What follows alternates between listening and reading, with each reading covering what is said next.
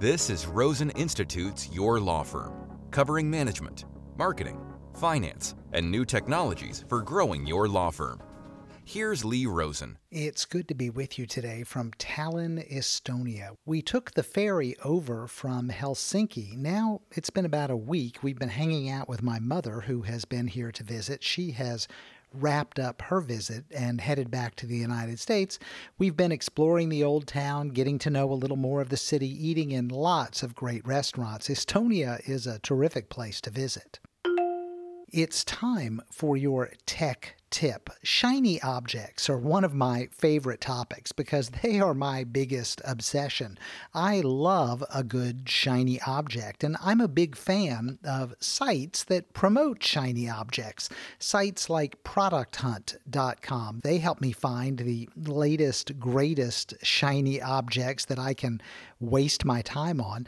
These sites feature all sorts of new and interesting applications, software, and hardware there's something different every single day. Personally, I get a daily newsletter email from Product Hunt each and every day, seven days a week. So I'm constantly getting the rush of discovering something exciting and new and different. Unfortunately, however, new technology often doesn't work as advertised. It's too often built in a hurry on a low budget by people who quite often have not built other products in the past. They're new at this game, and so their ambitious products often fall a little bit short with great frequency, these products promise more than they can actually deliver. Unfortunately, people like me who enjoy being at the bleeding edge of technology, well, we also enjoy sharing our discoveries by telling others what we found. We like being the people who get credit for discovering the new, new thing. And so we quite often post our discoveries on social media for everybody else to see. Too often, people who need their technology to work, they see our great discoveries and they hear our raving reviews and they're impressed. They decide to try the products that we're talking about.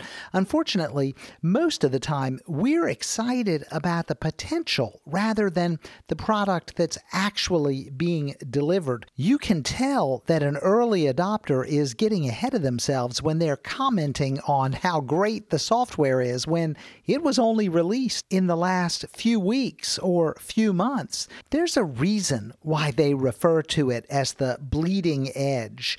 But jumping on that bleeding edge bandwagon, that's fine in some instances. It's especially a reasonable thing to do if you enjoy experimenting with technology and if you're not making a financial commitment that is significant. You can download the latest photo editing application, spend a few dollars on it, and edit the pictures of your cat. Well, if that's what you're doing, nobody's going to get hurt in the process. But all of that fun, it can come to an abrupt and expensive end when you download some sort of business application and start loading into it all of your business's mission critical data. And additionally, things get even more complicated when you involve other members of your team and of your staff. When you make a premature commitment to a software product that isn't really ready for prime time, well, you're risking the performance of your business and you are becoming one of those new idea of the week managers with whom all employees get frustrated. You before you make a commitment to new technology products, you need to make sure that they're going to work with your clients and with your team. That likely means giving the software some time to develop, giving the vendor some time to mature so that they can work out the kinks and build a solid base of customers and flesh out the product. You're better off letting others take some of those risks that enable the software to get better and better so that it is, in fact, ready for prime time. Employing new products in our practice, it's important. It's how we move forward. It's the next thing. There's nothing wrong with trying new things, but it's a mistake to make a commitment to a new product before that technology is ready for you. Once in a while, I go back and I look at my list of links of products that I found interesting a year ago. I like to go see what shiny objects I thought would be interesting and useful. I have a folder that I save in my browser, and it has lots of links to products that are a year old or older. I'll tell you, every time I go look in that folder, I discover that many of those products they've disappeared. They evaporate. They simply go away. Or if they're still around, way too often, they haven't released an update in a very long time. Those products are just being left to die on the vine. These products quickly die if early adopters don't jump in and start paying the vendor because the vendor is relying on that revenue to build the product. Too many of these products lack the financial wherewithal to become fully developed and ready for your law firm. Sometimes these products rise out of nothing and they disappear equally as quickly. They simply disappear. And if you've put your data into these products, well, that data disappears along with it. There's a reason that they say that nobody ever gets fired for hiring IBM. The same is true of Microsoft or Apple or Google. These companies are well established and they're not going anywhere. But that new software company started up three months ago by a couple of random developers, well, it doesn't have any kind of track record. And they may not be able to keep paying the bills for that server space that they rented to store your data. Committing to their product, it could be destructive for your business as well as for your reputation as a leader with your team. So while I encourage you to explore and to wonder and to try things and to experiment, I also encourage you to vet your discoveries well. Spend some time, talk to the developers, seek out other customers and talk to them. Investigate the funding for the companies that you're exploring. I've jumped in too early sometimes, and sometimes I've lived to regret it. Shiny objects, they are shiny for a reason. They're terrific. They're exciting. They're really a lot of fun, but be careful not to be blinded by that shiny object light. That's your tech tip. And now for your moment of concise advice. Hiring is a challenge in some places right now. Of course, that will change. This is one of those things that's up and down, and it varies a fair amount depending on your circumstances.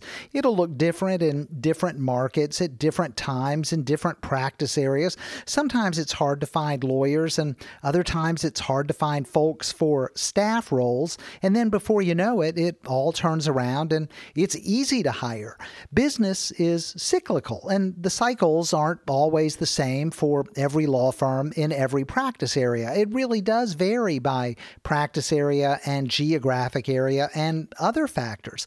I've had times where we couldn't find a lawyer to fill a role, and then we've had times where there were so many lawyers looking for jobs that they were applying for administrative and paralegal roles in our firm. Things change very quickly when it comes to hiring. But through it all, there are certain things that attract candidates. Pitching those things helps you to attract better applicants for the roles that you need to fill. At times, it has been practice area that appeals to folks. They want to go into a particular area. It's the hot thing that interests everyone. If, if you're doing one of those interesting things or lucrative things, you may very well be very attractive to the right candidates. At other times it's the work conditions that attract candidates. Being flexible, allowing time off, having sabbaticals, or generous family leave policies. Those things are attractive to different people at different times. Most recently, it has been remote work that has been effective at attracting people in some markets. Having people work from home has been very attractive to some people. My law firm did that early on. We had lots of roles that involved remote work, and it did, in fact, attract a lot of great applicants. Many law firms shifted to more remote work during the pandemic, and they've stuck with it because it's working for them. It remains very attractive to lots of candidates. But now there's a twist on remote work that may be very attractive to some candidates if you can make it work in your law firm. It's a different approach that's being referred to as async, which is short for asynchronous work. It's an approach for getting the job done, which involves working at whatever time works best for the employee. It means that employees can continue with the remote work idea if they like, but they can do it on any schedule that they like. They can schedule their work around other commitments, and it also opens the door to working from any time zone async work looks different than the traditional law firm approach because the team doesn't need to be on the same schedule, doing the same things at the same time. Employees can get their work done without syncing up at the same time in the same place. Now, obviously, being asynchronous means reorienting the way that lots of law firms get things done. Asynchronous work means that meetings are nearly impossible. Phone calls become harder, and management requires a different paradigm. You've got to find new and different approaches to keeping your team aligned when you don't have everyone online or in the same place at the same time.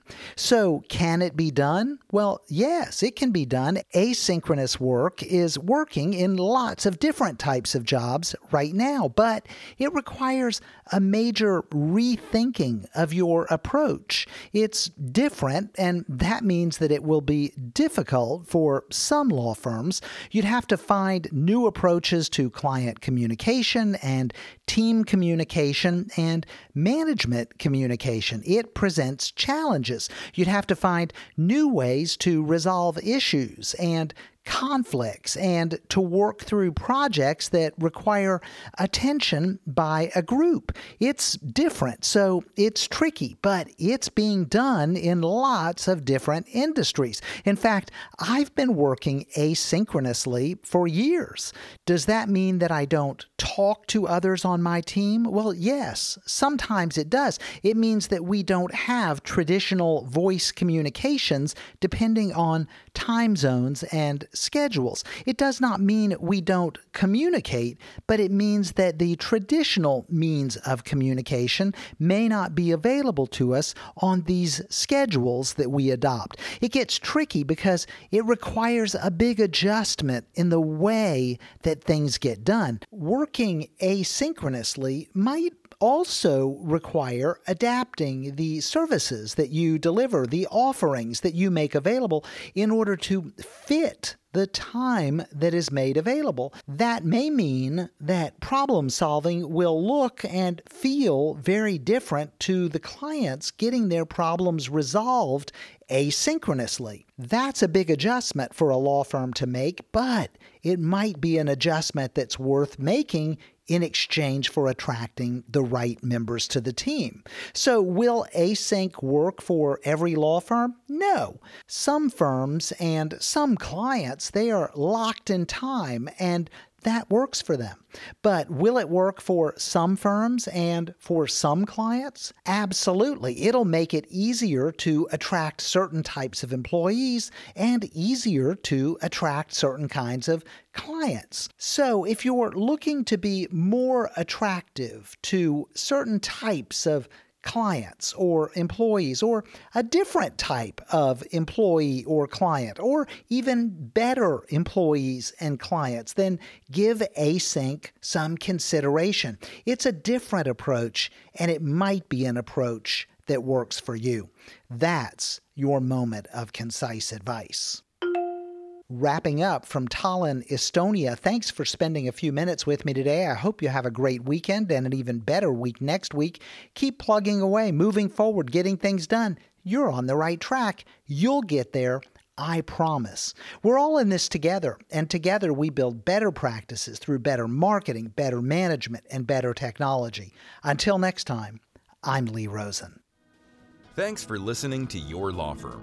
Visit rosensrules.com for our free course on the 10 critical rules all successful law firms follow.